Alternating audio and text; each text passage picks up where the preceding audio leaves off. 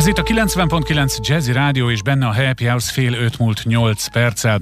Valószínűleg azok a kedves hallgatóink, akik Erzsébet városban élnek, már hallottak az Erzsébet városi irodalmi ösztöndíjról, talán azok is, akik nem ott laknak, de most megragadjuk a lehetőséget, hogy minél több kedves hallgatóval megismertessük ezt a kezdeményezést. Ebből az alkalomból hívtam fel Simon Mártont, ennek a projektnek a koordinátorát telefonon, aki itt is van a vonalban. Üdvözlöm!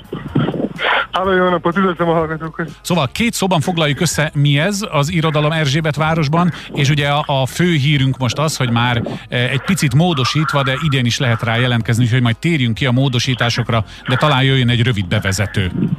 Igen, hát röviden összefoglalva annyi az egész, hogy ez egy klasszikus irodalmi ösztöndíj, fél éves ö, időtávon kaphatja meg összesen öt személy, akiket egy szakmai zsűri választ ki. Ö, ez természetesen ö, egy ilyen elég erős és sűrű rostáráson keresztül kell átmenjen ez az öt ember.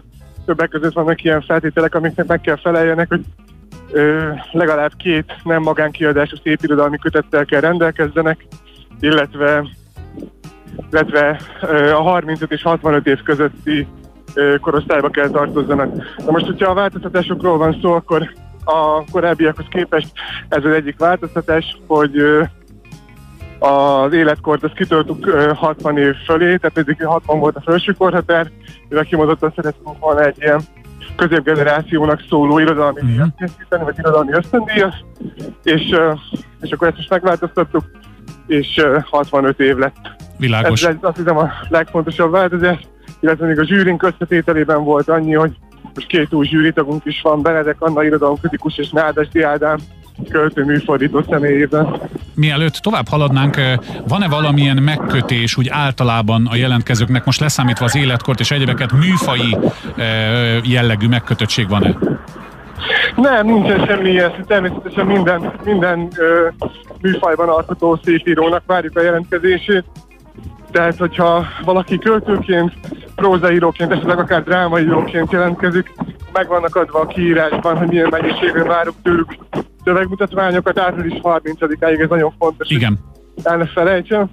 És, és mindenkit egy egyenlő alapon, egyenlő arányban bírál a zsűri, és ami még nagyon fontos, hogy arra is hangsúlyt fektettünk, hogy a női alkotók megfelelő teret kapjanak, ezért a, az ő díjazottból legkevesebb kettő mindig nő kell legyen, ez uh-huh. hozzátartozik a kiíráshoz.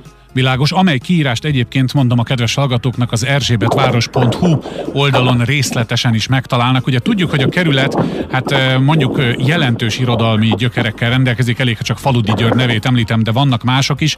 Ha visszagondolnak a tavalyi évre, akkor talán tud néhány szót arról mondani, hogy mire számított a zsűri, és ahhoz képest mit kapott, tehát mi volt a múlt, mert hiszen a jövőt azt most még nem tudjuk.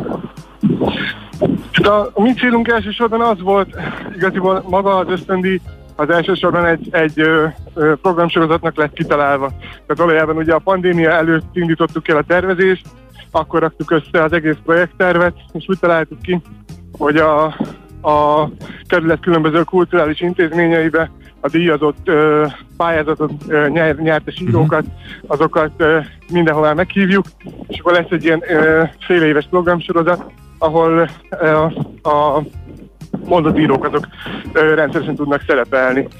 Eznek nyilván tényleg az volt az alapja, hogy a New York kávéháztól kezdve a Füst Milánon, Karint Friesek, nagyon sok ilyen klasszikuson keresztül rengetegen kötődnek Erzsébet városhoz, és hát most uh, uh, abba bíztunk, hogy, hogy uh, tényleg az ország minden pontjáról uh, minden, minden korosztályból ö, vannak hozzá pályázni, és hál' Istennek, aztán 90, 94 vagy 96 uh-huh. pályázat érkezett első körben.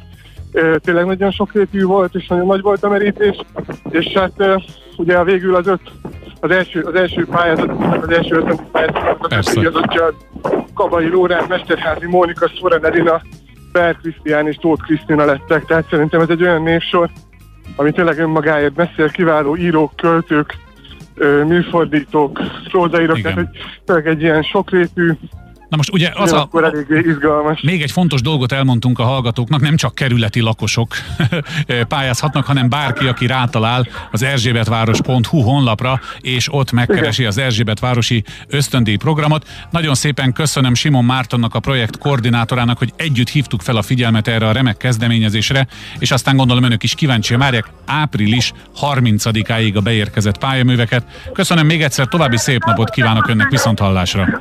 Köszönöm szépen,